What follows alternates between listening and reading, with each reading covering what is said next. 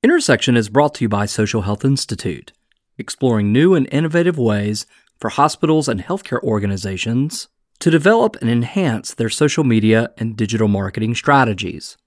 Learn more at socialhealthinstitute.com.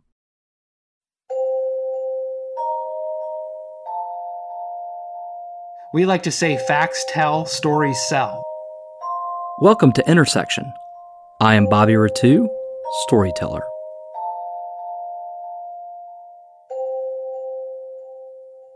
So introduce yourself. My name is, and tell us who you are and a little bit about yourself. Sure. My name is Marty Boardman, and I am with Fix and Flip Hub. And uh, my business partner and I, Manny Romero, uh, we fix and flip houses in Phoenix, Arizona, and Milwaukee, Wisconsin. People, I live in Phoenix. People ask me all the time why I fix and flip in Milwaukee. I tell them it's because I like beer, brats, and cheese. uh, but uh, the truth is, is uh, we felt like there were some great opportunities. We were looking to expand our fix and flip business outside of Phoenix, and, and Milwaukee was a, a, great market for us, uh, and why we chose that. Uh, I've been fixing and flipping houses since uh, 2002, uh, and yeah, we not only fix and flip houses and, and, and own investment properties ourselves, but we also teach people how to do it. We're coaches as well and instructors. In 1998, I was recruited by the chief photojournalist of KPHO TV to join one of the best broadcast television visual storytelling teams in the United States. The moment I stepped off the plane in my black suit on a hot summer day in Phoenix, Arizona, Marty Boardman not only welcomed me in style, but became one of my closest mentors and ultimately best man in my wedding. As chief photojournalist, Marty Boardman taught me more in three years about storytelling, life, friendship, empathy, and ultimately business. More than I could have ever imagined. After leaving Phoenix and KPHO TV for graduate school at Clemson University, Marty left the broadcast television business to tackle a new industry. He converted his journalistic style into a business acumen that ultimately helped him build a huge real estate business. One of the most fascinating intersections in Marty's path was his ability to transfer his visual storytelling and journalistic skills into a relationship building mechanism. One that helped him raise capital, buy and sell homes, expand to other cities across the country, and ultimately launch a training business. He moved from behind the camera to the featured personality, writing books and creating how to videos dominating social media. Ladies and gentlemen, Marty Boardman. How did a broadcast television news photojournalist who has traveled the country, traveled internationally, told stories of legislators, some of the top stories in the world. Was it Columbine? Was it some big national stories? Turn into a guy that is now flipping houses and doing well. How did that happen? Uh, well, uh, let's see. Where do I start? so, as you mentioned, you know, I uh, was a TV news uh, photojournalist for uh, the CBS affiliate in uh, Phoenix, where I, I, I currently live, uh, have lived since uh, since 1991, so a long time. Uh, so consider Arizona my home, Phoenix my home, and uh, yeah, started out out of high school really. got a job at a TV station in Yuma, Arizona, and then eventually came to made my way to Phoenix, and so I worked in the TV news industry for 15 years, and obviously was trained uh, to be a, a, visual storyteller, like you were just talking about. Um, uh, was a member of the National Press Photographers Association for many years. Uh, attended their workshop and learned how to tell stories uh, with video and with uh, with sound, and was very passionate about it for a very long time. And I was a national, a regional photographer of the year in 1996 uh, uh, for Region 10, which is I think Arizona and California and Nevada. But uh, yeah, just eventually, I think like a lot of people, you know, you even even if you're passionate about what you do and you love what you do, eventually you kind of you start to run out of stories to tell, and you kind of started telling the same stories over and over again. And I was just looking for a new challenge, really. And frankly, I was looking to make more money. uh, and so uh, when I turned 30 years old, I kind of decided that I've been in TV since I was 16, almost 15 years, and I, I needed to to do something else. I was looking for a way to make more money. Uh, I was looking for just a new challenge, And uh, right around that time, uh, I read a, a, book by Robert Kiyosaki. It's called Rich Dad, Poor Dad. And in this book, uh, Robert Kiyosaki uh, talks about, he, he uses a kind of uh, the, his own life story about how he had a, a, rich dad and a poor dad. His poor dad was his biological father, and his rich dad uh, was uh, a, fr- a, close friend to his father, who was very wealthy, business owner, real estate investor. And he kind of just basically told the story of the two of them and how his poor dad, his biological father, who was a school teacher and I think a principal, uh, you know, just invested his money very poorly and invested his time very poorly. He he bought liabilities, not assets. So he he was constantly in debt, and uh, his rich dad was investing in businesses and buying real estate and created passive income through these these different business ventures. And uh, so, yeah, he was buying assets. His rich dad, his poor dad was buying liabilities. Is kind of the, the basics of the book. And he and he also went into detail about how you know most people trade uh, time for money. They they they work at a job 40 50 60 hours a week and they get a paycheck. Uh, business owners don't do that. They invest in businesses and they make their money through uh, passive types of investments and, and, and through their, their the income that their businesses make. So that that whole concept i'd never really i didn't study business in school. I, my, my major was in political science. I knew very little about business and very little about real estate uh, but uh, that whole concept of creating a business and creating or owning investments that put money in my in my uh, pocket every month without really having to do anything really appealed to me.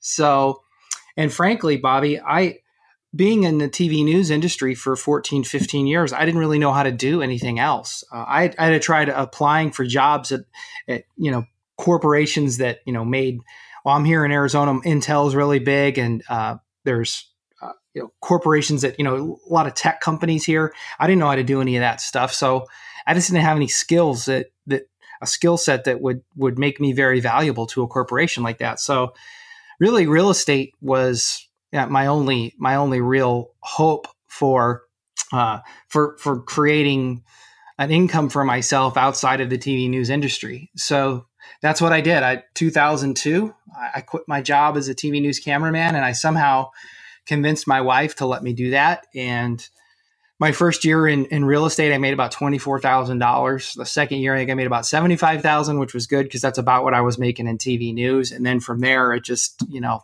kind of exploded. But uh, uh, for about a decade, from 2002 to 2012, I was just doing real estate and I didn't do anything as far as marketing goes with camera, with podcasting, any of those things. I didn't have an email list. I didn't do any of that stuff.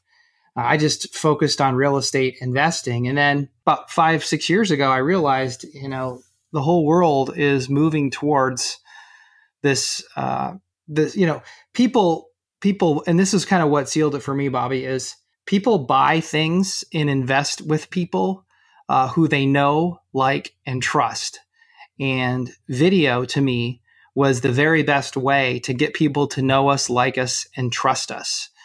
Uh, and through storytelling, through through visual storytelling. So uh, it's something that came pretty naturally to me because I'd done it for so long. However, it was like uh, dusting off uh, an old set of shoes or or I mean I, I, was pretty rusty when I got back into it. When I picked up I hadn't picked up a camera uh, or done any, any, type of editing in over a decade.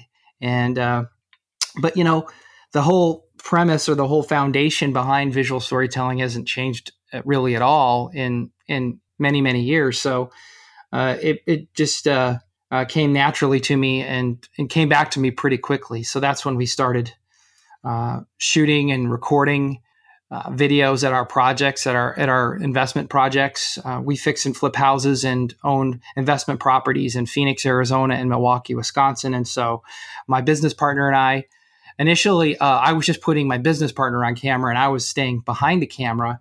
And then we realized that there was just a lot more chemistry, and it was easier to tell stories when it was the two of us together. So we started doing stuff together on camera a couple years ago, and yeah, I mean, things have just exploded for us our YouTube channel following, uh, our Facebook following, uh, and uh, we're and, and on Instagram, and we're constantly uh, uh, approached and uh, and I can't tell you how many different opportunities business wise that that being able to tell stories and and to to show people what we do on video what a huge difference that makes and the advan- the competitive advantage that we gain by having that that uh, type of uh, media in our business uh, it's just been tremendous so for people don't realize this marty boardman was my boss uh, back, he hired me back in 1998, and I came uh, to work for him. Well, in 1999, and we worked together for two or three years before I uh, I left Phoenix to come back and go to grad school. And um, you have a wonderful family. Um, and you taught me everything there is to know about Arizona. My time there was awesome. I mean, it was just, it, it was fun. We had a great time telling stories in Arizona for those two to three years. I mean, you built a great team. Yeah, it was, um, it was kind of uh, the golden age of TV news uh, photojournalism. and uh, one of the things, you know, I learned assembling the type of uh, team that we we had there when we worked together, Bobby, was one of the things I've actually uh, kind of been able to apply also in my my new business. So not new. I've been doing this. Well, I've been doing real estate longer than I did TV now. But uh, one of the things that I learned is how to build a team. Uh, you know, through that experience, uh, surrounding myself with like-minded people, people who have the same passion and energy for the job as I do, and so, yeah, that was some good times. We had a lot of fun. We we we worked hard and we played hard, didn't we? We did. We worked really hard. We played hard. We traveled a lot. We spent a lot of time on the lake. And we also, you know, we got to know each other and we really all had a passion for this thing about storytelling and, you know, and just having fun and a good old time. And one of the things I think is interesting that, you know, I was looking forward to chatting with you about, you and I've talked about this a lot, is you know transitioning using that institutional knowledge that we gained in television and translate it into business into the business world. And um, one of the things i think that you've done really well which you kind of alluded to earlier was taking that you know that journalistic business uh, that journalistic ac- acumen storytelling acumen and translate it into into your business and talk about the things that you learned on the streets with a camera and how that related to the business world, not just making stories, but interacting with people. So, I think the biggest thing that uh, I learned, and and it isn't really something that I've entirely figured out until just a few years ago. If if you have a passion for, well, it's a couple of things. Number one, it's having a passion for what it is you do. Okay, uh, it's easy. One of the one of the one thing that comes very simple to me and, and it comes very naturally to me is raising money. Um, we've raised uh, for our real estate investment company over the years, we've raised millions of dollars, probably I'd say close to 10 to 15 million dollars in private capital to use to invest in our real estate investment projects between uh, Phoenix uh, and Wisconsin. And as a matter of fact, as we speak, I'm in the middle of, uh, with my business partner, uh, putting a $10 million private equity fund together for our acquisitions in Wisconsin. So, but uh, I think the reason why people invest with us is because of my passion for the business. I love real estate investing. I think one of my favorite parts about it is just transforming properties and buying homes and seeing them go from you know kind of the eyesore on the on the block to the gem of the neighborhood. And and I can explain how that process works to a potential investor in a very simple easy to understand language. And I can communicate that to them in a way that's that's simple and easy to understand but because I have uh, there's a passion behind it they recognize that I know what I'm talking about and I'm going to see it through to the end. And it's interesting, you know, when you when you work in TV news, when you work in the news business, each day when you come into work, you're you're just given an idea basically. The higher ups have a story concept for you and they ask you to tell a story around that concept or idea or whatever it happens to be going on. And it and then you work all day and by the end of the day you have something right that's that's tangible that that goes on the air that people get to watch and learn from. And i look at what i do in real estate investing is very similar. You know we start out with a with a house that's practically falling down and is in poor condition and in it we don't get it done in a day but in 6 to 8 weeks we have a completely finished project and i have to be able to communicate my vision for that property with the people on my team along the way and also to our investors. So uh, and i had a passion for storytelling and for uh, for video and for producing and editing when i was in tv that was in, i think infectious. It got other people excited about it and now i've kind of translated all that into my real estate business and i'm just as passionate about that. And I get just as excited about finishing a home and having uh, either selling it to a, a, family or or if it's a, a, rental property, renting it to a nice family, and having that pride and knowing that you know we cleaned up a neighborhood or that we helped raise property values, we provided jobs to people. I mean, all of those things gets me really excited. And I think when you are no matter what type of business you're in, if you're trying to start a bakery or a bank or uh, you're starting a, a, a, digital ad agency, whatever it is, if you can communicate your vision for that business or that opportunity clearly and concisely and have passion to go alongside it, it becomes very easy to raise capital. It becomes very easy to find funding for your projects. Tell me about how you were able to leverage and you kind of talked about it earlier but how do you what are some of the things that you started using from a storytelling standpoint to really expand your business? You started talking about using video you started talking about some of those pieces but that you know for a lot of people that's like okay i don't know how to apply that. What are some of the things that you started doing that from your days in television to literally go out and on a daily basis or weekly basis tell stories and communicate using certain tactics that really has led to business?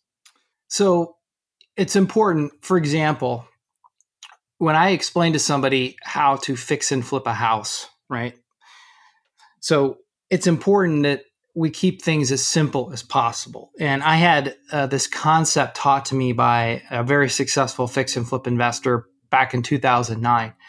A fix and flip business and you know people love HGTV, right? They wa- love watching the the reality shows and seeing, and it's all because people like to see the home transformed, right? They love to see the before and after. So uh, when you're when you're creating a you know when you're building a fix and flip business, whether you're going to fix and flip one house or a hundred houses at once, there's really just four compartments or divisions of a fix and flip business there's there's one the first component is acquisition. You know you have to go out and find the houses to fix and flip. So there's division one is acquisition. Division two is rehab. Once you buy the house find it and buy it you got to get it rehab. So it's division two. Division three is just sales. Once you have the house finished you got to sell it.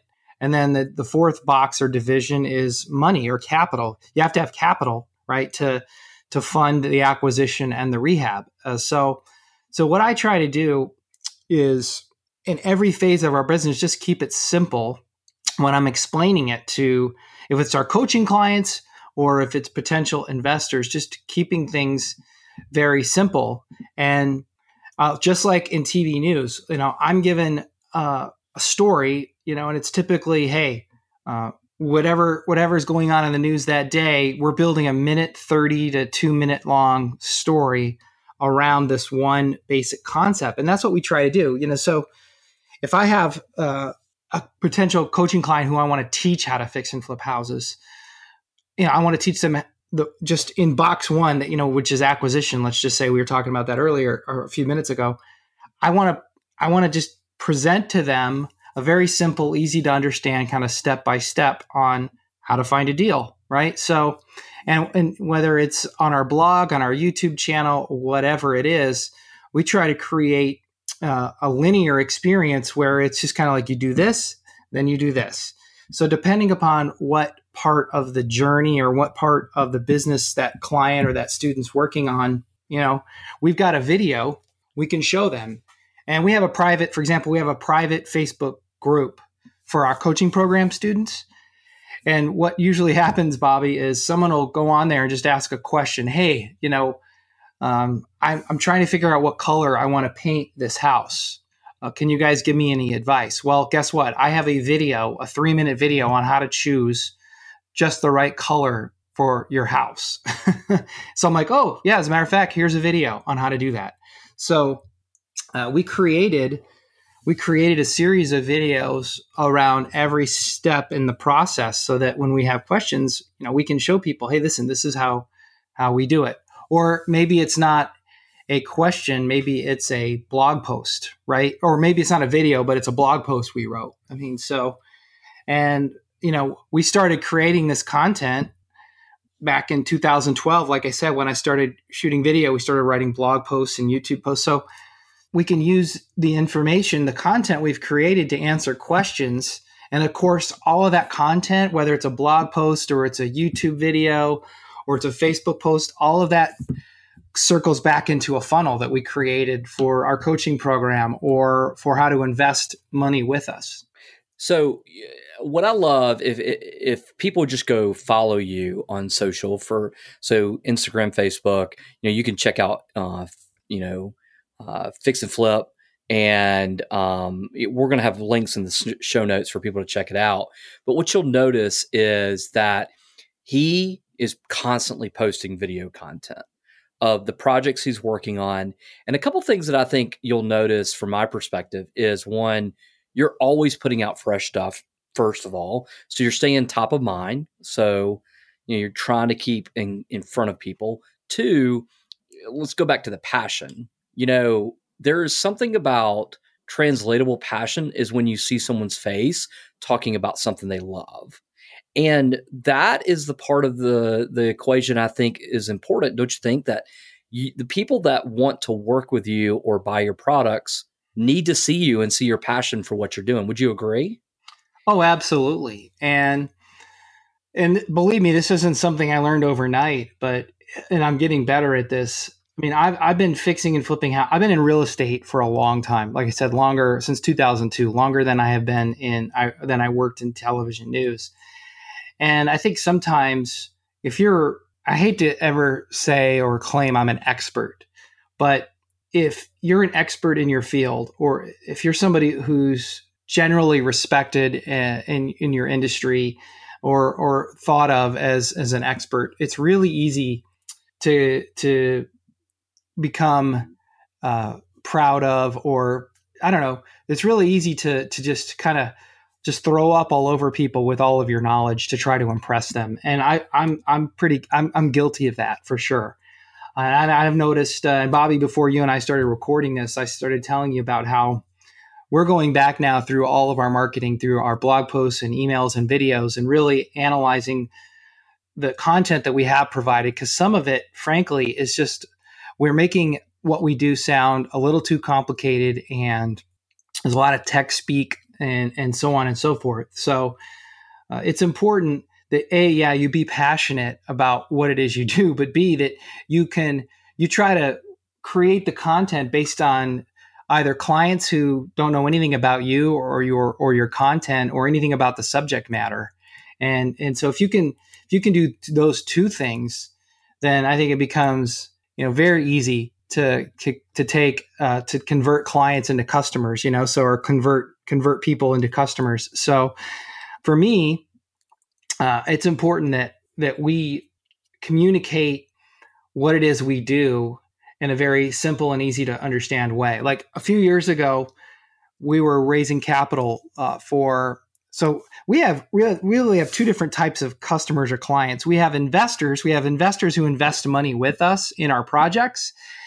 Uh, that's our fixed. That's our investment company, and then we have our coaching company. We have people who pay us to teach them how to fix and flip. Right. So, so it, but it's interesting how how the marketing for one or the other helps us with both. Like, like I have a student in our coaching program right now who has decided she doesn't really want to learn how to fix and flip houses on her own. She just wants to take the money she has and invest it with somebody who does. Well, guess what? We know how we love, you know, taking investor capital and plugging it into our projects. So there's great synergy there between those two companies, between our investment company and our coaching company. So, but we had a an investor, a very wealthy investor. He had about two million dollars. He was looking to invest with us. So several years ago, after really after I first started fixing and flipping houses and looking and, and trying to figure out how to raise capital. And I sat down with a guy and I and I and I explained over 45 minutes. I sat down face to face with him over lunch and kind of walked him through every single phase of our business and how it all worked. And at the end of the day, even though I was passionate about it, he didn't invest with us because I gave him way too much information and made it sound way too complicated. He just didn't understand it. And from where I was sitting, it was very simple and easy to understand. And I thought I was impressing him with all my knowledge of the market and how to structure deals and how to acquire properties and how to sell them and all these different things. And in the end, I just confused the guy, you know?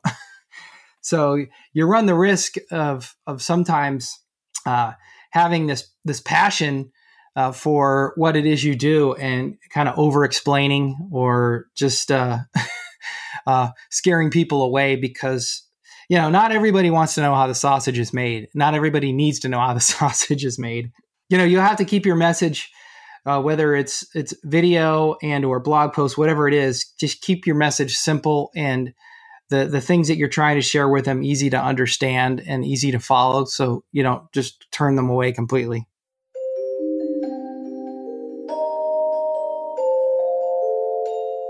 Now, a quick break to ask you for your help.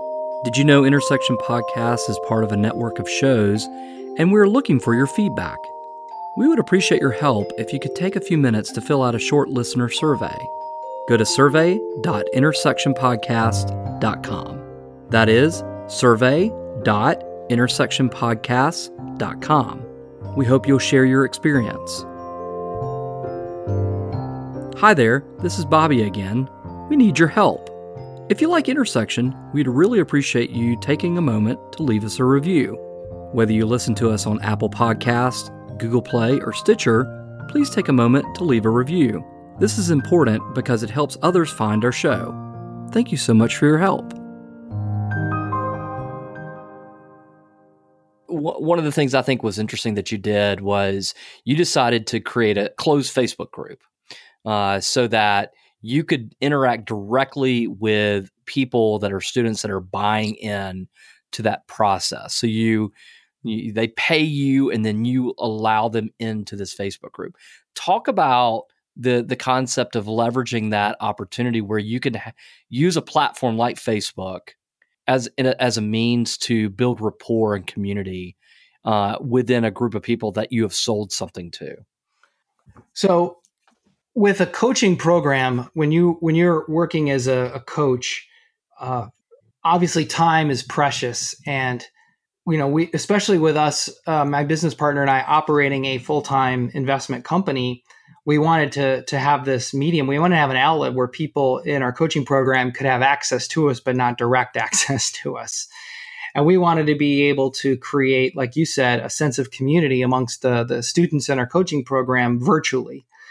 And so, you know, and, and certainly we're not reinventing the wheel here. I mean, there are lots of successful coaches and businesses that have created private or closed Facebook groups to create that sense of community and exclusivity, right? So uh, we weren't we weren't uh, certainly trailblazers with this, but what we've done with our coaching group on Facebook is this closed group is what we, we've created uh, is a very interactive type of community where people can ask questions, share ideas. And what's neat about it is it's kind of taken on a life of its own now that we've had this for about a year and a half.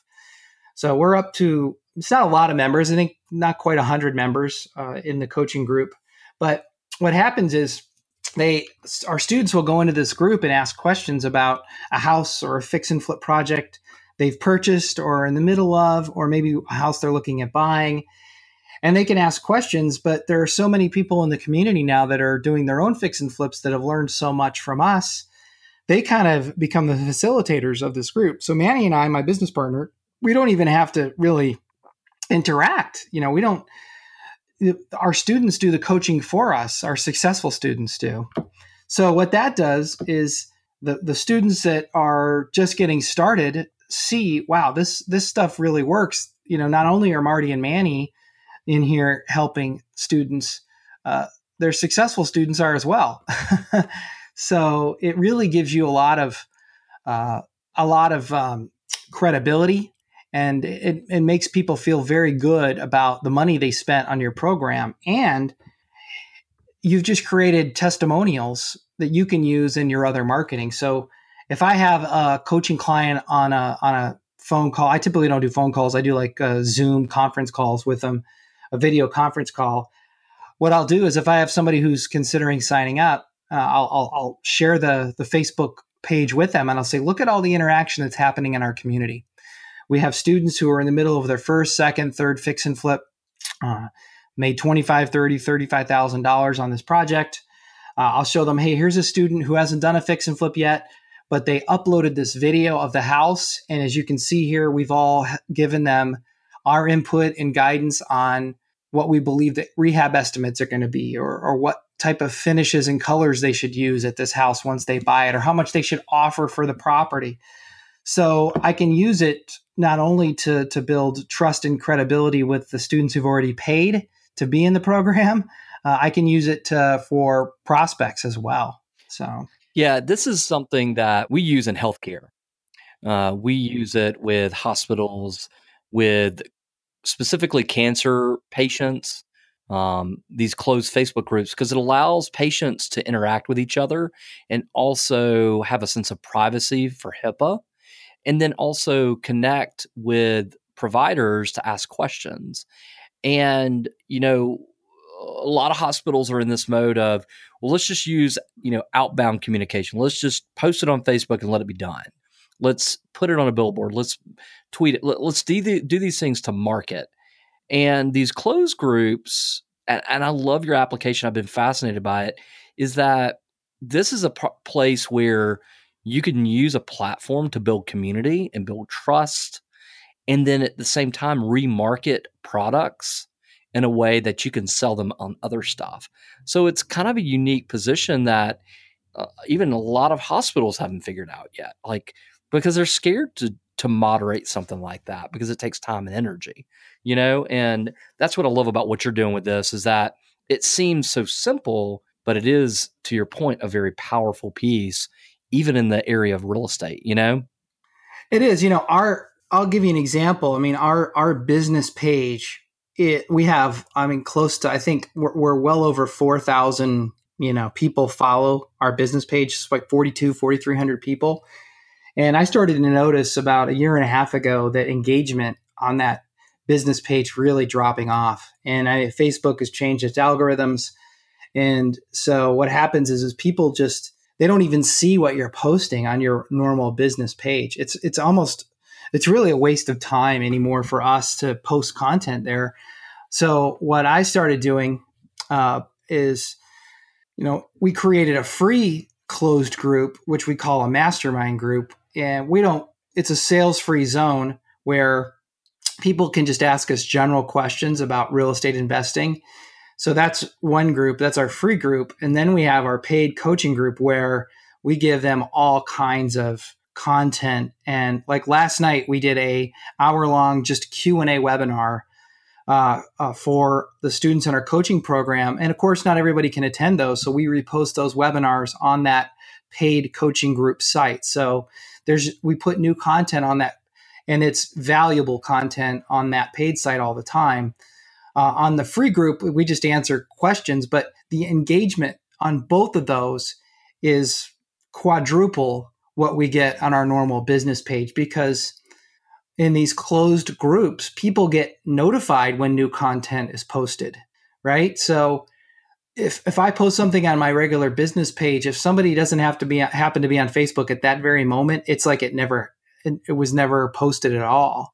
Whereas somebody in my closed group whether free or paid, they actually ask to be part of it. So clearly they're engaged. They want the information. They want that that they want that community feel not only have they opted in, so they they feel like they have some kind of vested interest in what uh, the discussion is all about, but they get notified that hey, new content is waiting for you to to, to look at. So, uh, to me, heck, if I if I was just starting out in the social media space and and, and with Facebook, I'd pretty much just completely abandon creating a normal business page and start out right out of the gate with a closed, free closed group. And, and that gives people that sense of exclusivity, right? So, yeah, and and what I love with this, you're using tools that we use every day as communicators that we try to encourage people to use just with some simple things. For instance, I love how you use and create video content. Um, you're using some very basic tools. Some of it's expensive, but some of it's inexpensive to do very simple things. For instance, like I love how you explain inside of a house what you've done. And you're using pictures, and all you're doing is setting the camera up and talking to it and showing.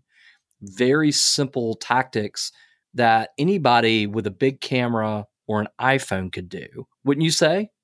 Oh, absolutely. I mean, we're we're fortunate in that you know what we do is is visual, but you can do this really in any business. For example, my brother-in-law, him and his wife own a, an insurance company, and I was uh, explaining to him the last time him and I uh, got together. He lives in Texas. I said, think of all the visual things you could do as an insurance agent to to market your business, like just from an to get people to know you, like you, and trust you. Like I was telling him, I said, you know, one of the things like I always think about, especially with my wife, and I've told her many times, I said, listen, if you get in an accident on the interstate, right? I said, pull off the road. I mean, not just to the shoulder of the interstate. I said, get off the freeway completely because people are going 70, 80, 90 miles an hour and they're they're not generally paying attention anyway. Uh, and I said I had this experience myself. I, I got into a, a kind of a, I got rear-ended on the on the interstate as during a traffic jam several years ago. And I told, and as I was sitting there on the the shoulder of the highway, like two other accidents happened right next to us because they were rubbernecking. Right, they were looking over at us, slamming into each other. So I told the lady that rear-ended me, I said, "Listen, I'm not comfortable being out here on this interstate." I said, "We're going to go to the next exit and just pull into a gas station. Then we'll call." The highway patrol. So that's what we did. And the highway patrolman said, "Hey, you guys did a smart thing here. You got completely off the highway, so you didn't, you know, bottle up traffic miles and miles behind you, and it's safer." And so I was telling my brother-in-law this. I said, "You know, you could create a little video for your your clients and potential clients. Hey, what do you do when you get in an accident on the freeway?" And here's the safest thing to do, and here's what highway patrolmen recommend you do. Right? So it could be a two to three minute video with you standing next to your car or and then maybe you show a few shots on the highway, right? Uh, and then I proceeded to give him three or four more examples of like when you rent a car, when you go out of town and you rent a car, they're always trying to sell you on the insurance, right? I'm like, you could do a little video about that. I was like, there's so many different little informative free tips you could give people. They're going to make a, th- they're going to think of you and you can put these little videos on your Facebook page, on YouTube. They're going to think of you first when they get ready to buy their insurance, right? So, you know, in any business, you just have to be creative and think about, hey, what are what questions are people asking about in my business? Like for us, people are always wanting to know, Bobby, hey, what color did you paint these walls? Or how did you come up with this design concept for this kitchen? I mean, and so we just try to take these tips and boil them down to a little Instagram uh, post with a picture or a tiny 30, 45 second how to video on our Facebook page, right? And these things, you know, these things are evergreen, right? They they last forever. So, one of the things too that you and I've talked about is there's a fine line between telling them everything they need to know and giving away all your business and also the fine line on that with telling them just enough so that they get interested and want to do business. Talk about the balance that you play here with using video and storytelling, not to tell too much, but tell them enough to get them fired up. well, I tell you, I'm by no means an expert at that, and I have a uh, a coach, uh, a, a, marketing coach, and uh, he likes to say that uh, the best teachers typically aren't the best marketers. the best marketers aren't typically the best teachers. So it's a very fine line, and I'll be honest, it's it's one I haven't quite uh, solved yet. I tend to teach too much, okay, and and and and that that has a negative effect on my sales of my coaching program. And I think when you teach too much, you you risk doing one of two things. And you and I again were talking about this before we hopped on live here, but uh, if you teach too much, you can you know explain so much about your business they can figure it out on their own and then never buy your product or service. So there's that risk. Number two, if you teach too much, you risk making what you do sound really difficult and time consuming, and people just decide not to do it. And of course, either way, it's bad because you don't make sales. So, uh, uh, what I've been taught and the way I've been told to do it is you don't necessarily teach people how to do it. You just want to teach them what's possible with the knowledge and the information that you're providing.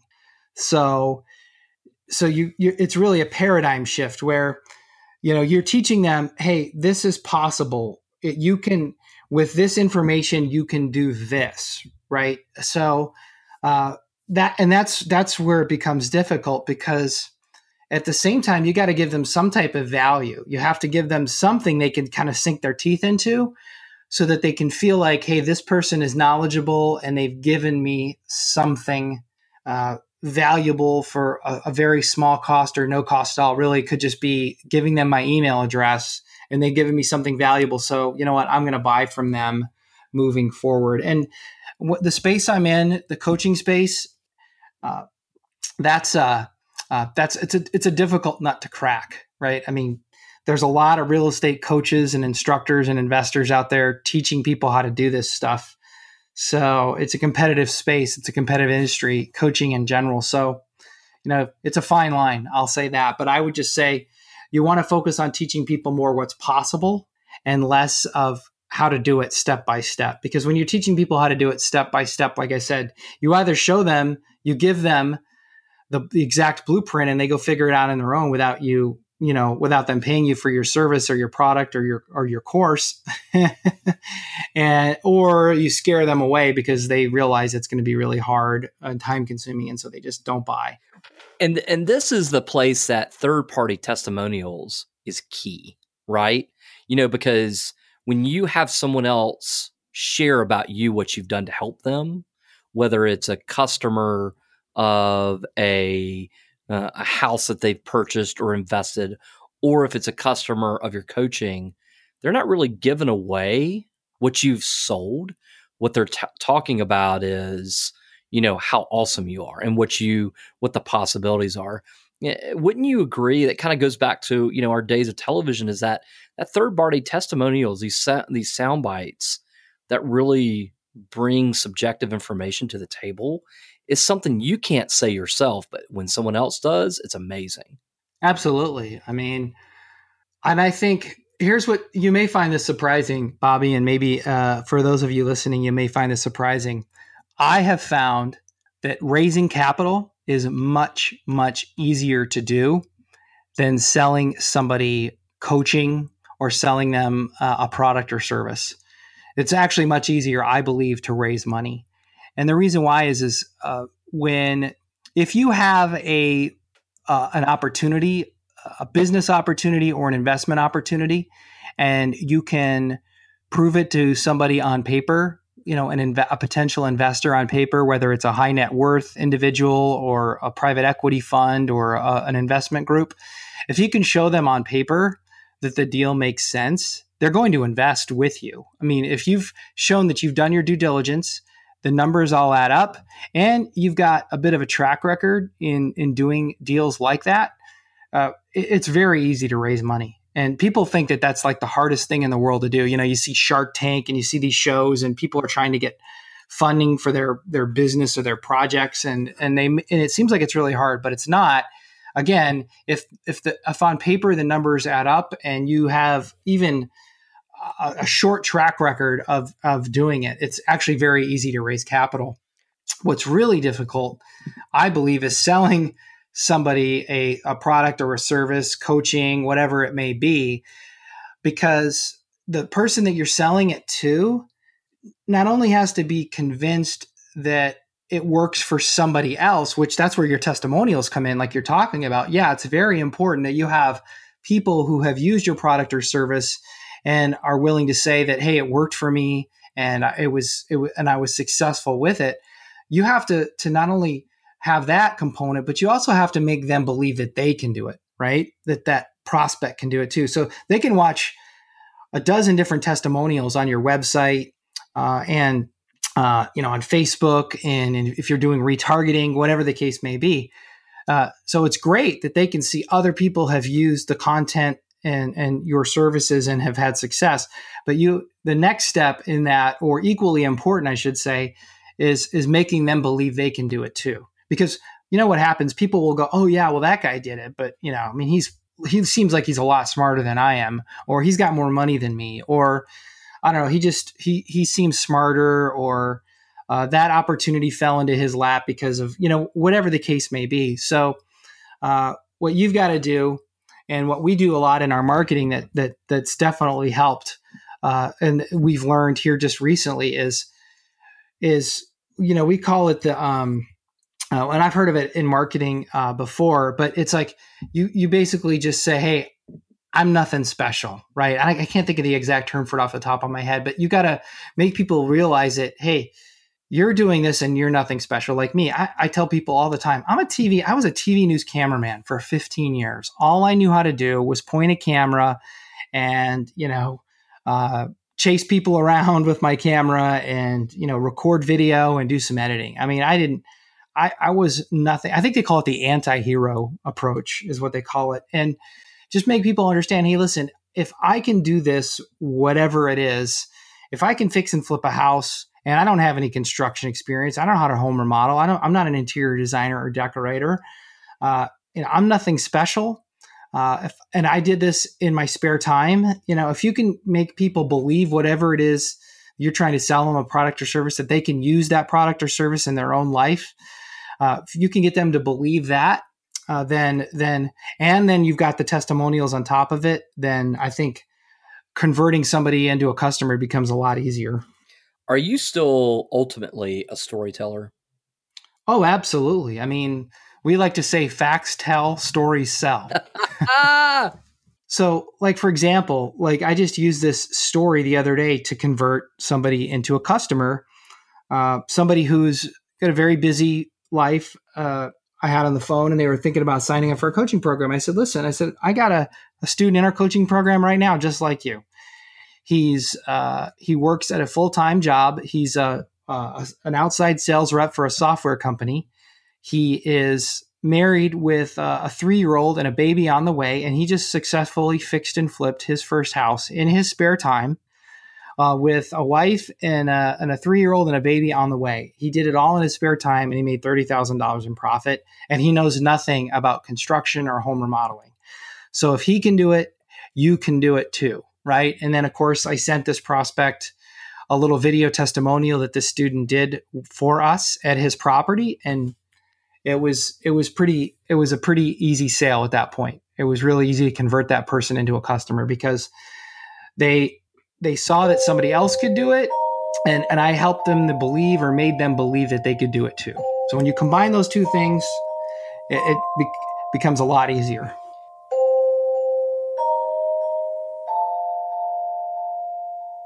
Well, Marty Boardman, storyteller, husband to a wonderful wife, Linda, who is just awesome.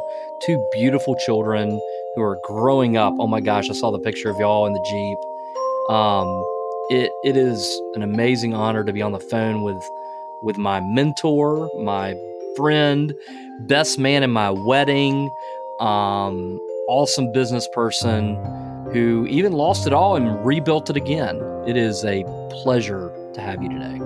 Well, I, I certainly appreciate you thinking of me and allowing me uh, all this time to talk about what I do, which I, I, I love what I do, and I know you love what you do. So I appreciate everything you do for your uh, your customers, your clients, and your following as well. So it's great catching up with you today. Thank you for joining us. We hope you enjoyed the conversation and exploration. Most importantly, the many intersections inside the world of storytelling. Intersection is powered by the Touchpoint Media Network, podcast dedicated to discussions on all things healthcare. Go to touchpoint.health for many other podcasts exploring digital marketing and online patient engagement strategies, CIO and technology strategies, the challenges of the online physician, the power of the e patient, and most importantly, the power of storytelling. To learn more, go to touchpoint.health. That is touchpoint.health.